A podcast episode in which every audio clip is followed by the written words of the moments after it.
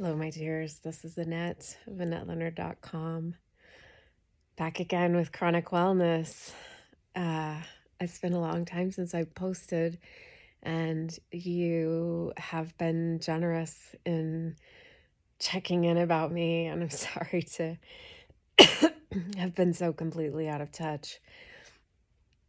Um, three and a half weeks ago, I got COVID, and it has not been easy or insignificant. It has been a really laborious, difficult, uh, trying journey. So I had enough energy today and a shower yesterday. So I thought I would at least upload this little moment to say, I am still here. I will return next week with more info and uh, return to regular posting very soon. Until then, I love you. I'm thinking about you.